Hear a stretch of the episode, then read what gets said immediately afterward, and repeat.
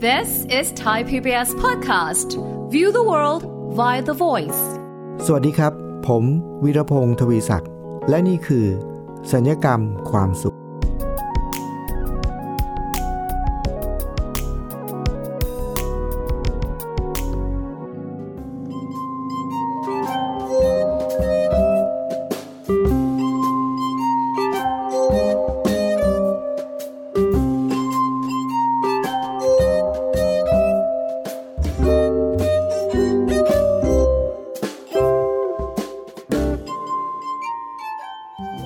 ฟังครับ ทุกครั้งเวลาที่ผมเดินทางไปบรรยายในที่ต่างๆนะครับ ไม่ว่าจะเป็นองค์กรหรือสถาบันไหนๆก็ตามเนี่ยทุกครั้งหลังจากจบการบรรยายจะมีประโยคอยู่ประโยคหนึ่งที่ผมมักจะพูดอยู่เสมอๆนะครับ ประโยคนั้นคือประโยคที่ว่า ใครมีคำถามอะไรไหมครับ ครับคุณผู้ฟังทุกครั้ง ก่อนจบการบรรยายเนะครับ ก็เป็นอาจจะเป็นธรรมเนียมก็ได้นะครับ ที่วิทยากรก็มักจะถามผู้ฟังการบรรยายว่า ใครมีคำถามอะไรไหมครับนะครับ ที่ผมนึกถึงประโยคนี้ขึ้นมาก็เพราะว่า พอผมมาเป็นผู้จัดพอดแคสต์ของไทย PBS เนี่ยนะครับ ในรายการสัญญกรรมความสุขเนี่ยไปสักระยะหนึ่งแล้วเนี่ยผมก็เกิดความคิดหลายครั้งนะครับว่า อยากจะถามคุณผู้ฟังเหมือนกันนะครับว่า ถ้าเกิดว่าเคยฟัง พอดแคสต์ในตอนไหนๆหรือว่าตอนอื่นๆ ตอนใด ๆ ก็ตามแล้วเนี่ยใครมีคำถามอะไรไหมครับนะฮะจริงๆใจผมเนี่ยอยากจะถามคุณผู้ฟังนะครับว่ามีคำถามอะไรไหมครับ ที่ผมพูดอย่างนี้เพราะอะไรรู้ไหมครับคุณผู้ฟัง เพราะว่าทุกครั้งเวลาที่ผมมีโอกาสไปบรรยายที่ไหนนะครับ แล้วเหมือนกับเราจะถามเป็นมารยาทนะครับ ว่ามีใครมีคำถามอะไรไหมครับ ก็เป็นคำถามปกติครับ เพียงแต่ว่าหลายครั้งครับคุณผู้ฟัง ตอนจบการบรรยาย หรือแม้กระทั่งจบการบรรยายไปแล้วเนี่ยบางคนผู้ฟังบางคนก็จะยกมือถามคำถามในตอนนั้นเลยครับ แต่ว่ามีบางครั้งเขาไม่ยกมือถามคำถามในในคลาสการเรียนหรือว่าในระหว่างการบรรยาย เขาจะรอจนกระทั่งจบการบรรยายครับ แล้วเดินมาหาแล้วมาถามส่วนตัว ที่ผมชอบถามคำถามนี้ เพราะอะไรเพราะว่าคำถามแต่ละคำถามนะครับคุณผู้ฟัง หลายครั้งเป็นคำถามที่ก่อให้เกิดความรู้และก่อให้เกิดการเปลี่ยนแปลง ที่มีคุณค่ามากมายมหาศาลต่อผมเองเลยนะครับ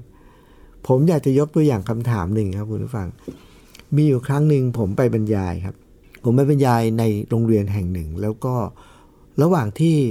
บรรยายเนี่ยวันนั้นเป็นการบรรยายที่นักเรียนเป็นห้องประชุมใหญ่มากแล้วนักเรียนเยอะมากนะครับ ประมาณเป็นพันนะครับพันเศษเศษด้วยซ้ำไป เป็นการบรรยายทั้งวันที่วันนั้นเป็นการบรรยายที่เหนื่อยมากๆเพราะนักเรียนเยอะมาก และเป็นนักเรียนประถมเอ้ยไม่ใช่ประถมเป็นมัธยมนะครับ มัธยมต้นนะครับ บรรยายเหนื่อยมากแล้วเราต้องใช้พลังงานสูงมากนะครับ เพื่อจะได้ ให้เกิดประโยชน์ ถ้าไม่งั้นคือถ้าไม่เกิดประโยชน์คือถ้าเกิดบรรยายแล้วเด็กคุยกันคนละนิดก็ฟังกันไม่รู้เรื่องนะครับก็ไม่สามารถที่จะสื่อสารอะไรได้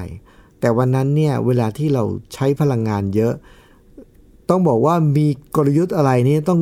หยิบมาใช้หมดเลยนะครับ เพื่อจะได้ให้เด็กอยู่เขาสนใจเราตลอดเวลา และเพื่อให้เขามั่นใจว่าเขาได้ประโยชน์นะครับวันนั้นนี่ใช้กลยุทธ์อะไรไปบ้าง ตอบไม่ได้เลยนะครับ แต่ว่าวันนั้นเนี่ยสิ่งที่ผมประทับใจแล้วไม่ลืมเลยก็คือ หลังจบการบรรยายครับคุณผู้ฟัง มีเด็กนักเรียนมัธยมต้น 3 คนนะครับ วิ่งมาหาผมที่รถระหว่างที่กำลังจะกลับกำลังจะขึ้นรถอยู่แล้วเลยครับเขาวิ่งมาหาผมที่รถแล้วเขามาถามคำถามผมครับเขาถามผมว่า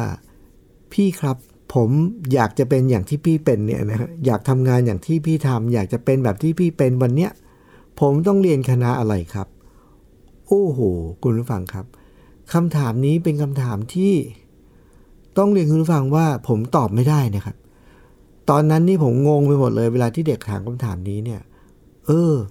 เราเป็นอย่างที่เราเป็นตอนนี้เป็นเพราะว่าเราเรียนคณะอะไรครับ มันตอบไม่ได้ เพราะว่าในความเป็นจริงแล้ว เราเป็นแบบนั้นแบบที่เราเป็นวันนั้นเนี่ย คือเราบรรยายให้กับเด็ก แล้วเราไม่ยอม อุปสรรคที่เราเจอคือเด็กเยอะมาก แล้วเราไม่ยอมนะครับ เราใช้ความรู้สารพัดตั้งแต่เรียนมาจากไหนก็ไม่รู้นะครับ ต้องดึงเอากลยุทธ์ทุกอย่างมาใช้เพื่อจะให้เด็กเนี่ยอยู่กับเราให้ได้ ให้เด็กได้ประโยชน์ให้ได้เนี่ยมันไม่ได้ขึ้นอยู่กับว่าเราเรียนคณะอะไร แค่เรียนคณะอะไรมันไม่พอนะครับแต่ถ้าถามว่าผมเรียนจบคณะอะไรอ่า คณะที่ผมเรียนจบมานี่ก็คือ คณะครุศาสตร์นะสาขาดนตรีจากจุฬาลงกรณ์มหาวิทยาลัย แต่ถามว่าความรู้ที่เราเรียนมาจากคณะครุศาสตร์เนี่ยพอเพียงแค่นั้นพอเพียงไหม ก็ไม่พอ แล้ววันนั้นเราใช้ความรู้อะไรอีกอู้หูคือคุณผู้ฟังครับคำถามเด็กในวันนั้นคำถามที่น้องก็ถามวันนั้นว่า อยากเป็นแบบพี่เนี่ยผมต้องเรียนคณะอะไรเนี่ย พอเราตอบไม่ได้นะครับคุณผู้ฟังคำถามนี้มันค้างคาอยู่ในใจผมเป็นปีๆนะครับ แล้วผมต้องใช้เวลาในการตอบคำถามนี้เนี่ยตอบกับตัวเองนะครับ เพราะเด็กที่ถามมาวันนั้นก็ไม่รู้ไปไหนแล้วนะครับ ผมต้องตอบตัวเองว่าเราเป็นแบบนั้นเพราะเราเรียนคณะอะไร หรือว่าเราเป็นแบบนั้นเพราะเพราะอะไร การที่เราต้องตอบคำถามนี้เนี่ยกับตัวเองให้ได้เนี่ยผมใช้เวลาประมาณ 2 ปีครับคุณผู้ฟัง ค่อยๆ เหมือนกับการค่อยๆ ถอดพิมพ์เขียวตัวเองออกมานะครับ แล้วดูซิว่าเราเป็นอย่างนั้นเพราะอะไร นอกจากครุศาสตร์ครุศาสตร์สอนอะไรเราบ้าง อันนั้นมีประโยชน์หลายอย่างเราก็ค่อยๆ จด ค่อยๆจำค่อยๆ ค่อยๆ ถอดออกมา นอกจากนั้นผมยังเคยไปเรียนหลักสูตรบางหลักสูตรเกี่ยวกับเรื่องการสื่อสารนะครับ ที่ประเทศฝรั่งเศส ผมเคยไปรับการอบรมพิเศษที่ ต่างประเทศหลายครั้งในเรื่องแต่แต่ละเรื่อง ผมเคยผ่านประสบการณ์ในการทำงานหลากหลาย ทั้งหลายทั้งมวลนะครับคุณผู้ฟังต้องค่อยๆ ถอดออกมาทีละชิ้นทีละชิ้นเนี่ยเพื่อตอบคำถามคำถามเดียวเลยครับ คือผมเป็นผมอยากเป็นอย่างพี่ ผมต้องเรียนคณะอะไร แต่พอเราใช้เวลา 2 ปีครับ ถอดพิมพ์เขียวนี้ออกมาได้ แล้วตอบได้ว่าเราเป็นแบบนั้นเพราะอะไร คุณฟังเชื่อไหมครับว่ามันมีประโยชน์มหาศาลเลยครับ เพราะหลังจากเด็กคนนั้นถามแล้วเนี่ย หลังจากนั้นผมตะเวนไปบรรยายอีกหลายที่ครับ ก็มีคนถามคำถามคล้ายๆกันอีกหลายคน แต่ไม่ใช่ถามแบบตรงๆแบบนั้น แต่ถามคำถามว่า เพื่อจะเป็นวิทยากรแบบที่ผมเป็นเนี่ยเขาถามว่ามีหลักสูตรไหมเออมีหลักสูตร พื่อที่จะสร้างวิทยากร หรือสร้างครูสร้างอาจารย์ สร้างวิทยากรในแบบที่เราเป็นเนี่ยมีหลักสูตรไหมครับ คุณฟังเชื่อไหมครับว่า พอผ่านไป 2 ปี ตอบคำถามเด็กคนนั้นได้ สิ่งที่ผมได้คืออะไรรู้ไหมครับ ก็คือหลักสูตรในการพัฒนาคนให้เป็นวิทยากรในแบบที่เราเป็นนะครับ ผมได้หลักสูตรมาจากคำถามของเด็กคนนั้นเลยครับ คุณฟังเห็นไหมครับว่า คำถามที่บอกว่า ผมเนี่ยชอบให้มีคนมาตั้งคำถามเพราะอะไร เพราะผมเคยมีประสบการณ์แล้วว่าคำถามแต่ละคำถามที่ถามเราเนี่ยจะทำให้เราเติบโต หรือถ้าเป็นคำถามที่ทรงพลังมากๆนะครับ มันจะกลายเป็นคำถามที่ทำให้เราเกิดการพัฒนาอย่างมากมายมหาศาล เหมือนกับคำถามของเด็กคนนั้นนะเป็นคำถามซึ่งตอนที่เราถูกถามเราตอบไม่ได้ด้วยซ้ำไป แต่ว่าเราต้องใช้เวลา 2 ปีในการตอบคำถามนั้น แต่ไม่ได้ตอบเด็กเด็กหายไปแล้วครับ แต่เราตอบตัวเองครับ แล้วเราก็พบว่าการที่เราเป็นแบบนั้น เพราะอะไร 1 2 3 4 เรียนคำดับมาเรื่อยๆนะครับ สรุปผลที่ได้คือ ได้หลักสูตรในการพัฒนาคน ให้เป็นวิทยากรในแบบที่เราเป็น และหลังจากนั้นนี่ครับคุณผู้ฟัง เมื่อไหร่ก็ตามที่มีใครสนใจ แล้วผมจะรวบรวมคนจำนวนหนึ่งนะครับ ที่สนใจ แล้วก็จะบอกว่า ผมมีหลักสูตรดังนี้ครับ มาเรียนแล้วมันจะเป็นจุดเริ่มต้นของการเป็นวิทยากรในแบบที่คุณอยากเป็น ก็มีคนสนใจสมัครเข้ามาเรียนหลายรุ่นแล้วนะครับ รุ่นแล้วรุ่นเล่าแต่ละรุ่นก็จะมีคนจำนวนหนึ่งประมาณ 5 คน 6 คน 7 คน คือไม่ได้รับจำนวนเยอะ อันนี้เป็นตัวอย่างครับคุณผู้ฟัง ประโยชน์จากการที่ผมไปถามว่า ใครมีคำถามอะไรไหมครับ ที่จริงแล้ว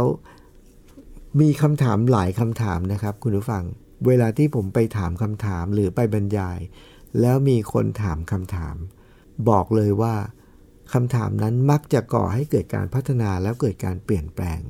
เสมอครับ อันนี้เป็นแค่ตัวอย่างที่1นนะครับ เดี๋ยวช่วงนี้เราจะพักสักครู่นะครับคุณผู้ฟัง แล้วเดี๋ยวมาพบดูซิว่า ผมเคยเจอคำถามอะไรอีก แล้วคำถามนั้นทำให้เกิดการเรียนรู้และเกิดการพัฒนาอะไรอีก ช่วงนี้เราพักฟังเพลงสักครู่ครับ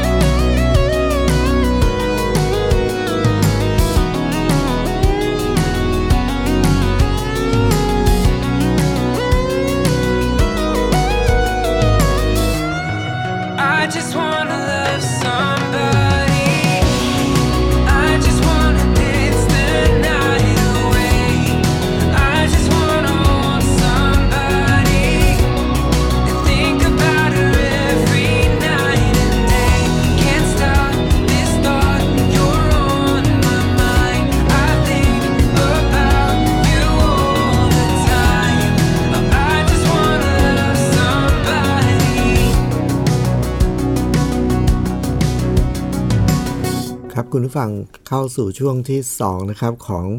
พอดแคสต์สัญญกรรมความสุข ตอนนี้เรากำลังอยู่ใน EP ที่มีชื่อตอนว่าใครมีคำถามอะไรไหมครับนะครับ ก็ว่าด้วยเรื่องของผมสงสัยจริง ๆ นะครับว่าทุกครั้งเวลาที่ไปบรรยายเนี่ยผมก็มักจะถามว่าใครมีคำถามอะไรไหมครับ หรือแม้กระทั่งการจัดพอดแคสต์นี้ก็เหมือนกันนะครับ ผมก็สงสัยเหมือนกันครับว่า คุณผู้ฟังที่ฟังอยู่ อาจจะมีคำถามก็ได้นะครับ เพราะฉะนั้นผมก็อยากจะถามคุณผู้ฟังด้วยครับว่า ใครมีคำถามอะไรไหมครับ หลังจากที่ฟังพอดแคสต์อาจจะตอนนี้หรือตอนก่อนหน้านี้ตอนอื่น ๆ ฟังแล้วอาจจะเกิดคำถาม ก็ส่งคำถามมาได้นะครับ ทุกช่องทางนะครับ ถ้าไม่มีช่องทางไหนเลย ก็ถามมาเป็นส่วนตัวได้ครับ ที่ทางโซเชียลมีเดียต่างๆ ค้นหาชื่อผมก็เจอครับ ส่งคำถามมาได้ครับ ที่บอกว่าเน้นว่าอยากจะให้ส่งคำถามมา เพราะว่าผมมีความเชื่อว่าคำถามทุกคำถามที่ถามมาเนี่ยก็จะทำให้เราพัฒนาแล้วก็เติบโตเสมอ แล้วเวลาที่ถามคำถามเนี่ยครับคุณผู้ฟัง เด็กไทยพูดถึงเรื่องของการถามคำถามเวลาบรรยายเนี่ยถ้าถามว่าถ้าไปบรรยายในสถาบันศึกษานะครับ เด็กไทยส่วนใหญ่ถ้าถามว่า ใครมีคำถามอะไรไหมครับคำตอบที่ได้คืออะไรรู้ไหมครับ คือความเงียบครับ เงียบกริบเลยนะครับ คนไทยมักจะไม่ค่อยกล้าถามนะครับ เวลาที่วิทยากรถามว่ามีใครจะถามคำถามอะไรไหมเนี่ย ผมก็ไม่แน่ใจว่าเป็นเพราะอะไร อาจจะเป็นเพราะว่าเราอาจจะถูกปลูกฝังมาตั้งแต่เด็ก ๆ หรือเปล่าครับ ว่าเวลาที่ถามคำถามเนี่ย คนที่ถามคำถามคือคนที่ไม่ฉลาดหรือเปล่า คือ คนที่ถามคำถาม ถ้าครูสอนอะไรบางอย่าง แล้วนักแล้วครูถามนักเรียนว่าอะมีใครจะถามอะไรไหม ถ้าคนถามอาจจะมองว่าถูกมองว่าทำไมเธอไม่ตั้งใจเรียนหรือยังไง หรือเธอสมองเธอช้าหรือหรือเธอไม่เข้าใจหรืออะไรอย่างเงี้ยนะครับ มันก็เลยอาจจะทำให้เรามีทัศนคติที่ไม่ดีต่อการถามคำถาม เราก็เลยไม่กล้าถามคำถาม แล้วเพราะฉะนั้นพอเราไม่กล้าถามคำถามเนี่ย เราก็เลยหลายครั้งนะครับคุณผู้ฟัง เราก็เลยเป็นคนที่ถามคำถามไม่เป็น แล้วการถามคำถามไม่เป็นนี่หมายความว่าอะไรครับ หมายความว่าหลายครั้งเวลาที่เราถามคำถามไปแล้วเนี่ย คนที่ถูกถามเขาก็จะถามเราว่า ถามเพื่อคือเป็นคำถามที่ไม่น่าถามอะ่ะ อย่างนี้เป็นต้น แต่คุณผู้ฟังครับ ผมอยากจะเรียนคุณผู้ฟังว่า ในกรณีของผมเนี่ยถ้าคุณผู้ฟังมีคำถามนะ แล้วอยากจะส่งคำถามมาจริง ๆ นะครับ แล้วหาช่องทางในการส่งคำถามจนเจอเนี่ยถามมาได้ทุกเรื่องไม่ต้องกังวลเลยนะครับ ว่าเป็นคำถามที่น่าถามหรือไม่น่าถาม ไม่ต้องกังวลเลย เพราะอะไรรู้ไหมครับคุณผู้ฟัง เพราะในความเป็นจริงแล้วคำถามทุกคำถามมีคุณค่าเสมอ แม้กระทั่งเป็นคำถามที่บางครั้งเราฟังแล้วเนี่ยเราอาจจะคิดว่าถามเพื่อ หรือไม่น่าถามอย่างนี้เป็นต้น ผมเคยมีประสบการณ์ครั้งหนึ่งครับ เวลาที่ผมไปบรรยายส่วนใหญ่ ผมมักจะใช้การพัฒนาคนด้วยการถามคำถาม เพื่อให้เขาได้เกิดความคิดอะไรบางอย่าง แล้วเมื่อเร็วๆนี้เลยครับคุณผู้ฟังผมไปบรรยายในในเรือนจำนะครับ ผมก็เป็นวิทยากรจิตอาสาในเรือนจำก็เข้าบรรเข้าบรรยายในเรือนจำบ่อย ๆ ผมไปบรรยายในเรือนจำเนี่ย วันนั้นเนี่ยผมไปถามคำถามอยู่สองสามคำถามครับ แล้วพอผมถามคำถามไปนะครับคุณผู้ฟัง สิ่งที่เราต้องการคือคำตอบใช่ไหมครับ แต่ว่าสิ่งที่ผมได้รับกลับมากลายเป็นการถามคำถามซ้อนคำถามผมครับ คือพอผมถามคำถามไปเนี่ย ผู้ต้องขังเขายกมือเลยครับแล้วเขาทำหน้าแบบงงๆกึ่งไม่พอใจด้วยซ้ำไปนะ ผมถามคำถามเขา เขาถามกลับมาตอบครับ เขาถามว่า จะถามเพื่อเนี่ยประมาณว่าเขามีความรู้สึกว่าคำถามที่ผมถามเป็นคำถามที่ไม่ควรถาม ไม่น่าถาม แล้วมันเป็นคำถามที่ถามแล้วเหมือนกับเพื่อที่จะซ้ำเติมเขาหรือยังไง ประมาณนั้นนะครับ เพราะว่าผมถามคำถามอะไรรู้ไหมครับ วันนั้นผมเข้าไปในเรือนจำแล้วผมก็บรรยายในให้กับผู้ต้องขังในเรือนจำแล้วผมถามเขาว่า พวกคุณรู้ไหมว่าตอนเนี้ยคุณอยู่ที่ไหน คุณผู้ฟังคิดว่ามันเป็นคำถามที่ควรจะถามไหมเนี่ย เรามาบรรยายในเรือนจำแล้วทุกคนคือผู้ต้องขัง ผู้ต้องขังก็อยู่ในเรือนจำแล้วเราจะไปถามว่าพวกคุณรู้ไหมว่าตอนนี้คุณอยู่ที่ไหนคำตอบมันรู้อยู่แล้วครับ ก็คือ อยู่ในคุกครับอยู่ในเรือนจำพอผมถามคำถามแรกปุ๊บนะเขาก็ ตอบนะคำถามแรกเขายังตอบอยู่ แต่เขาสีหน้าเริ่มงงๆหน่อยๆว่าถามเพื่อ แต่ยังไม่ยังไม่ยังไม่สวนมานะครับ ผมตามด้วยคำถามที่สองต่อครับ พอเขาตอบว่าอยู่ในคุกปุ๊บผมถามว่า พวกคุณคิดว่า ตอนนี้เนี่ย คุณอยู่ในคุกเนี่ย คุณมีความสุขหรือคุณมีความทุกข์ โอ้โห คุณฟังครับ ตอนนี้คิ้วเริ่มขมวดหนักขึ้นครับ คิ้วเริ่มขมวดหนักขึ้น แล้วก็ตอบว่า ก็ต้องทุกข์สิอาจารย์นะก็ต้องทุกข์สิอาจารย์ เท่านั้นแหละครับ คุณผู้ฟังมีผู้ต้องขังคนหนึ่งสวนกลับมาเลยครับ เขาบอกว่า ถามเพื่อ โอ้โหเขาคงตีความอย่างนี้จริง ๆ ว่า มันเป็นคำถามที่ไม่น่าถาม แล้วมันเป็นคำถามที่ซ้ำเติมเขาครับ เขารู้สึกอย่างนั้น แต่จริง ๆ ครับคุณผู้ฟังถึงแม้ว่าดูเหมือนเป็นคำถามที่ไม่น่าถาม แต่ผมถามเพราะผมจงใจ ที่จะให้เข้าใจ ให้เขาเข้าใจเรื่องบางเรื่องในชีวิต อย่างแท้จริง เพราะพอเขาถามผมว่า ถามเพื่ออะไรเนี่ย ผมก็เลยบอกว่า อ้าว ก็ถามเพื่อให้แน่ใจไงว่า การที่คุณอยู่ในคุก แล้วการอยู่ในคุกเนี่ยทำให้คุณมีความทุกข์ผมเลยถามซ้ำไปอีกอันหนึ่งครับคุณผู้ฟัง ถามว่าถ้าอย่างนั้นวันนี้ถ้าคุณไม่ได้อยู่ในคุก ถ้าวันนี้คุณได้กลับบ้านแล้วคุณไปอยู่ที่บ้าน คุณจะมีความสุขไหม โอ้โห คุณฟังครับ คราวนี้เนี่ย เขาตอบมาแบบเหมือนกับอารมณ์เสียหน่อยๆได้ทำไปว่า ก็ต้องมีความสุขดิ อยู่ที่บ้านน่ะ คืออยู่ที่อยู่ตอนนี้อยู่ในคุก อยู่ในคุกมีความทุกข์ แล้วถ้าได้กลับบ้านได้อยู่ที่บ้านก็ต้องมีความสุขที่นะฮะจะมาถามทำไมนะสามคำถามแล้วเป็นคำถามที่ไม่ควรถามครับ หลังจากนั้นครับคุณผู้ฟัง พอผมถามคำถามที่สี่ เขาเข้าใจสัจธรรมของชีวิตเรื่องหนึ่งที่สำคัญเลยทีเดียวครับ ผมก็บอกเขาบอกว่า ถ้าอย่างนั้นนะ ตอนนี้คุณอยู่ในคุก คุณมีความทุกข์ และถ้าคุณบอกว่าคุณไปอยู่ที่บ้าน คุณจะมีความสุข ผมขอถามคุณเป็นข้อสุดท้ายว่า คุณลองนึกดูว่า ในอดีตสมัยก่อน ตอนที่คุณไม่ได้อยู่ในคุกเนี่ย ตอนที่คุณอยู่ที่บ้านเนี่ย ตอนนั้นเนี่ย ตอนที่อยู่ที่บ้านในตอนนั้นเนี่ย คุณเคยมีความทุกข์ไหม ตอนที่อยู่ในบ้าน อยู่ที่บ้าน ก่อนที่จะเข้าคุกเนี่ย คุณเคยมีความทุกข์ไหม ลองนึกดูดีๆสิ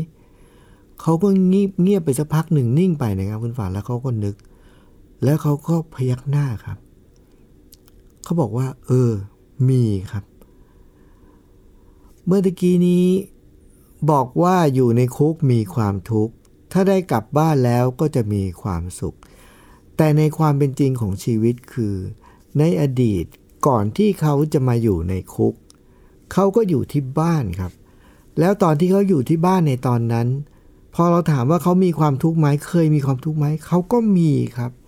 ผมก็เลยบอกเขาบอกว่า สรุปแล้วแท้ที่จริงแล้วคนเราเนี่ยจะมีความสุข หรือมีความทุกข์เนี่ยมันขึ้นอยู่กับว่าเราอยู่ที่ไหนหรือเปล่า มันขึ้นอยู่กับว่าตอนนี้เราอยู่ในคุก เราก็เลยมีความทุกข์ เดี๋ยวเรากลับบ้านไปเราก็จะมีความสุขหรือเปล่า มันทำให้เขาเข้าใจจริง ๆ เลยว่าแท้ที่จริงแล้วชีวิตคนเรา จะมีความสุขหรือมีความทุกข์ ไม่ได้ขึ้นอยู่กับว่า เราอยู่ที่ไหน อยู่ที่บ้านเราก็มีความทุกข์ครับ ถ้าเราวางจิตวางใจไว้ผิดที่ ถ้าเราคิดผิด หรือถ้าเราไม่มีวิธีในการบริหารจัดการ ที่จะะเผชิญกับสถานการณ์ต่างๆ ในชีวิต ไม่ว่าเราอยู่ที่บ้าน หรืออยู่ในคุก เราก็จะมีความทุกข์ได้ทั้งสิ้น วันนั้นเนี่ยครับคุณผู้ฟัง ที่ผมถามสองสามคำถามนี้เนี่ย เป็นเพียงการเริ่มต้นของการบรรยายเท่านั้น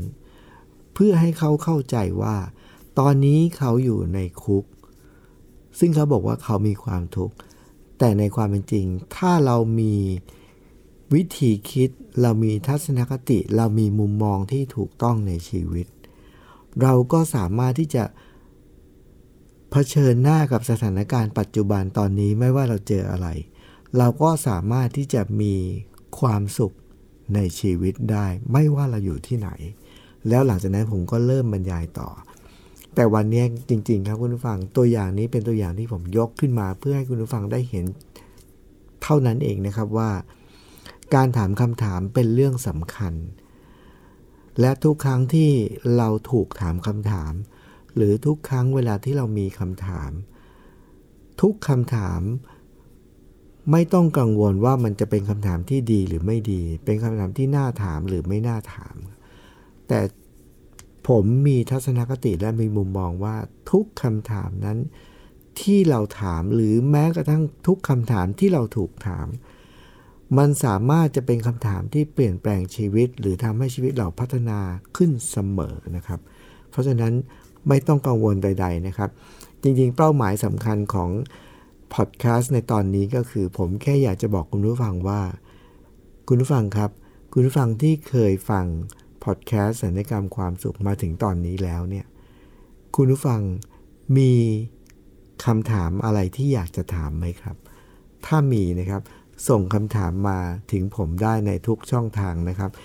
รายการสัญญกรรมความสุข เป็นรายการที่มุ่งเน้นที่จะแบ่งปันแง่คิดและมุมมอง เพื่อทำให้ คุณผู้ฟังทุกท่านเนี่ยมีทัศนคติมีแง่คิดและมุมมอง ที่สามารถทำให้ชีวิตเรามีความสุขมากขึ้น แล้วก็มีความทุกข์น้อยลงสัญญกรรมความสุขในตอนนี้ต้องขอลาไปก่อนนะครับ ขอบพระคุณคุณผู้ฟังทุกท่านที่ติดตามรับฟังอย่างสม่ำเสมอนะครับ วันนี้ผมวิรพงศ์ทวีศักดิ์ขอลาไปก่อนครับ สวัสดีครับ ติดตามรายการทางเว็บไซต์และแอปพลิเคชันของไทย PBS Podcast Spotify SoundCloud Google Podcast Apple Podcast และ YouTube Channel Thai PBS Podcast Thai PBS podcast. View the world via the voice.